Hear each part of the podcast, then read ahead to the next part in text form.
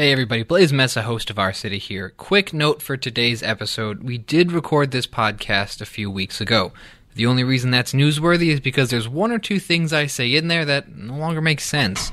One question I ask her about the Shawnee County Commissioners, who were at the time in Great Overland Station, but almost immediately after the podcast was recorded, they moved back to the county courthouse. And COVID 19 numbers are a little bit different now than they were a few weeks ago. But everything else is still up to date and good to go.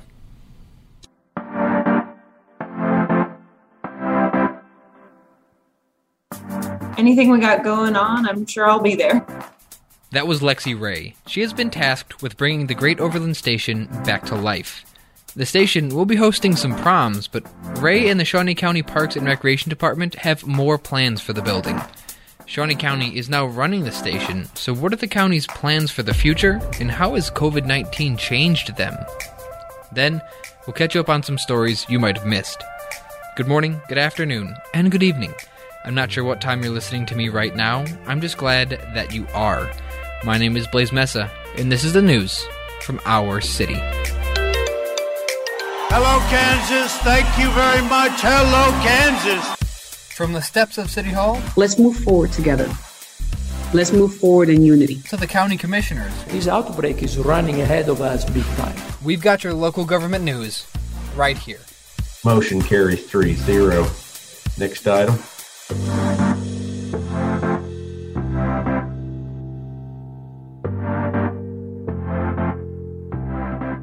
we can get going right now. Uh, so, talking about the Great Overland Station and what the future of that could hold. But before we even get into any of that, can we get a little bit into what exactly your role with the Great Overland Station is going to be, and and and uh, that looking forward? Sure. So my role is um, program event manager. And so I will be in charge of just about everything. So from the museum to um, our events and rentals to uh, just the special events and things like that. So anything we got going on, I'm sure I'll be there. Um, so then I'm wondering what exactly is happening with Great Overland Station right now. If I'm remembering correctly, you've been in the job a few weeks. Has there even been much activity at the station? Actually, there has. So we are mostly working on right now uh, revamping the children's area. So we've been moving around a lot of the furniture and the objects that are in there, just trying to get that to look like a totally new space, just a little bit more interactive for kids, and um, just trying to get the whole space to kind of flow a little bit better. And so hopefully uh, people can see something new when they come back in when we're looking forward to what it could be, what do you envision? So, what we're envisioning right now is kind of along the same lines as what the past administration uh, what they had. So, we're going to do have the museum space. We're going to do special events and rentals, and just make sure that it is a community space for everybody. Mm-hmm. When you say like a events and rentals, is there any particular thing you're trying to attract, or is it just a matter of seeing what the public wants to do at the station? Uh, probably a little bit of both. We'll probably kind of dabble in some uh, traveling exhibits or uh, special events that maybe somebody else in Parks and Rec, you know, any ideas they have that they want to bring over here that we think the community would enjoy and we have the space for it. We'll work together to get that going. Uh, but other than that, I think that we're just going to kind of let the community lead that and hopefully we can get something that everyone enjoys.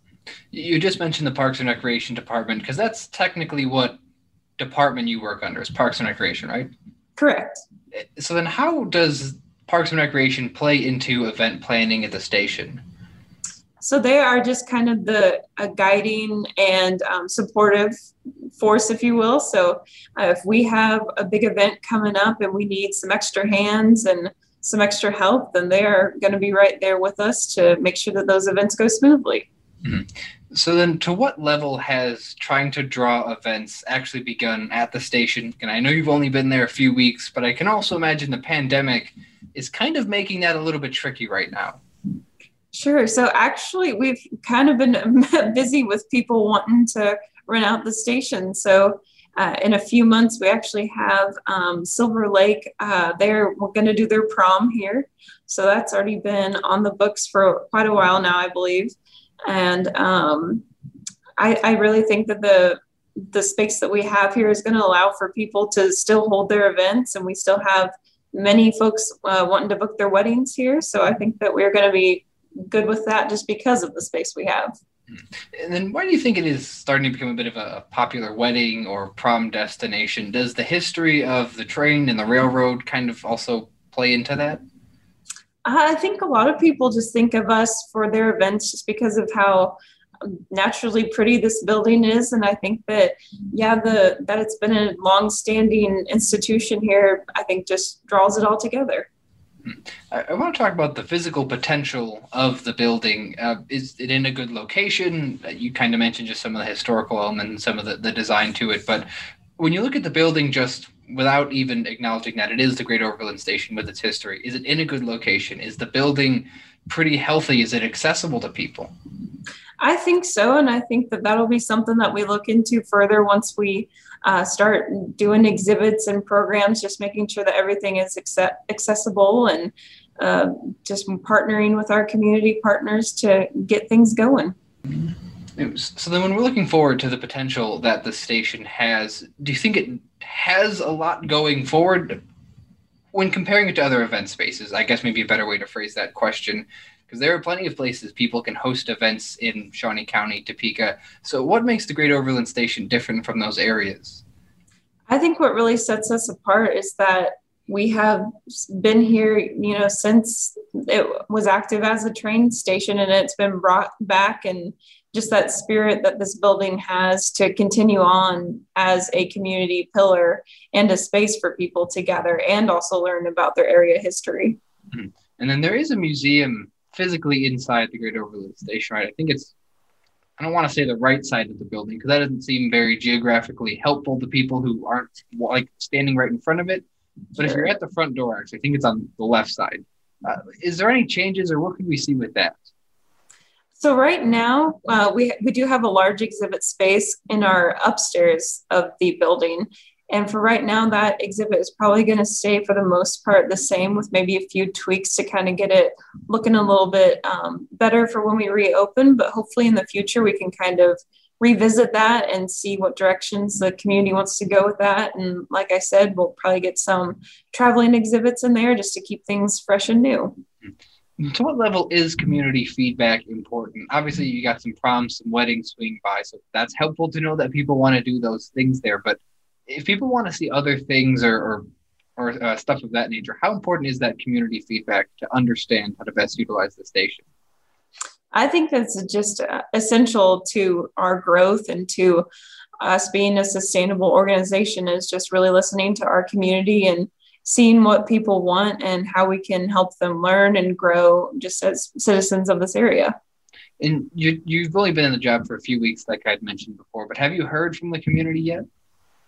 Uh, we haven't really, we're not open to the public yet. So we haven't really gotten a ton of feedback or any that I've really heard of, but we're really looking forward to when that can happen more easily. Hmm. And I think you'd mentioned also in the beginning as well some updates to the children's area. Will the station, for the most part, look the same for people when they return back? Maybe once the pandemic is over and more people are vaccinated and it becomes busier will people notice any other major changes or will essentially be kind of the same building just with a different focus? Um so a lot of it um we will have some tweaks and things like that. Uh, for right now we're kind of focusing on how we can reopen the quickest and the safest. So like I like you mentioned, we're just doing the um, the children's areas, the big part that's kind of getting a facelift and um, just a few other tweaks, but for the most part, it's um, they're going to be some things that people recognize and some new things. So yeah. Mm-hmm. Um, I'm wondering if you're concerned at all about what the future of event planning as a whole could look like. I'm imagining gathering in crowds may not be something people want to do right away or maybe in the near future.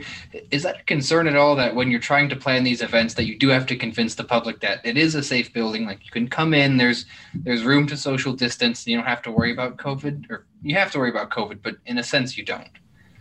Sure. No, I think that um, I think that people that are familiar with the building they will see you know that we do have the space and i don't know if it'll take a ton of convincing for people um, just because of how much space we do have and the safety measures that we've taken to sanitize things and to um, you know and uh, invite people to keep wearing their masks and things like that. And I think that once people get more comfortable in general just with being in crowds, I think we'll start to see a lot of those rentals and um, meetings pick back up.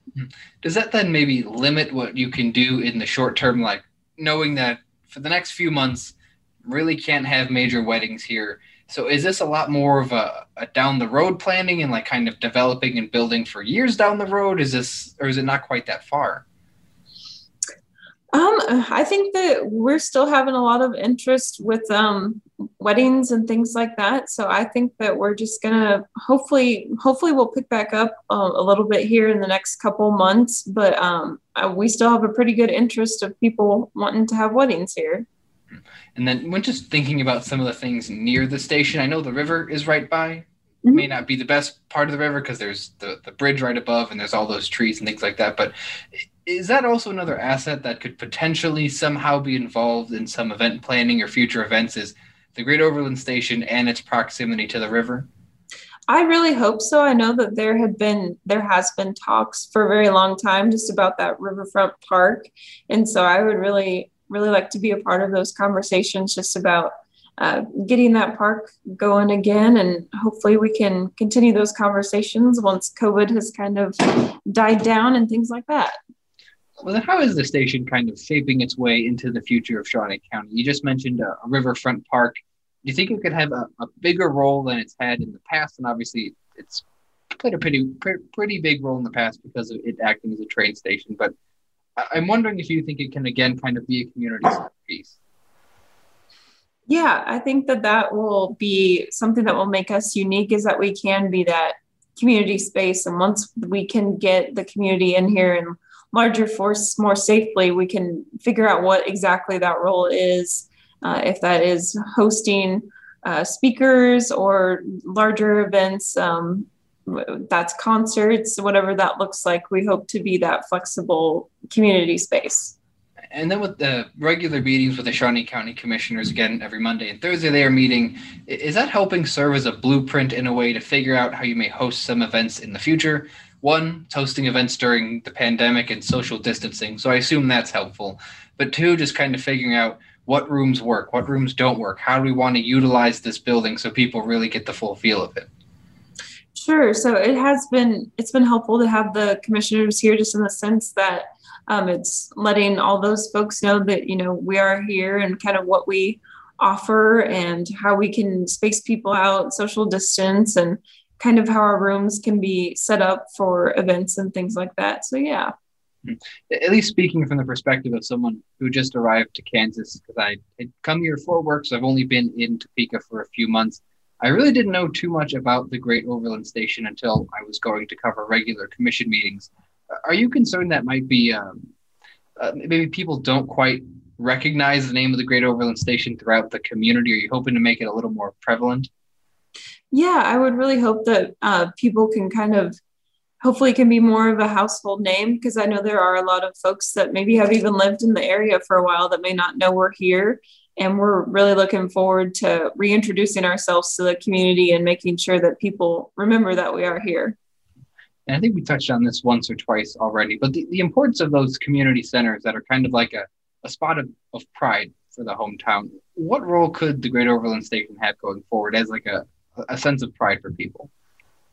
I think that just uh, coming to the museum and seeing uh, all the great the legacy that the railroad has and the impact it had on the founding of Topeka and how we can build off of that legacy and just come together as a community and really reflect on those legacies and where we're going in the future. Is that a history you're hoping to, in a way, kind of teach people as events go on? Well, the prom is probably not going to teach anyone about railroads or trains, but at least there are people thinking about it, going to the Great Overland Station, probably seeing the train tracks, hearing the train. So, is that kind of a, a sub goal you're hoping to achieve? Is this kind of reteach people the history of the trains in Topeka? I think that we definitely need to um, honor that legacy because that is why uh, this building is here and largely why a lot of um, Topeka was built was because of the railroad. So I think just having that in mind as kind of something that is to be celebrated and um, just something that is a supplement to the great things that the community has to offer. Yeah, I don't think I got too many more questions here. But one thing I am wondering is how much the noise of the train can either help or hurt the building. Uh, I think when we were getting onto the Zoom call, a, a, train had run by, and sometimes they can be kind of loud. Is that a negative or a positive in your mind? I think it's definitely a positive, especially because we have the children's area with a large window that faces the tracks.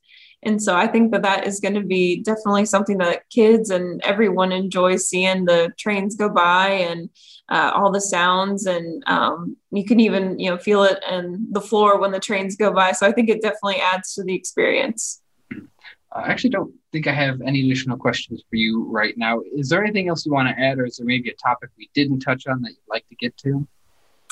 I don't. I don't really think so. I think we're just looking forward to coming back, and we're we're planning to hopefully open our doors in May. So that is that is what we're shooting for. To kind of quickly follow up on that, open your doors in May. Is that open up again to the public, or is there like a series of events you're hosting in early May?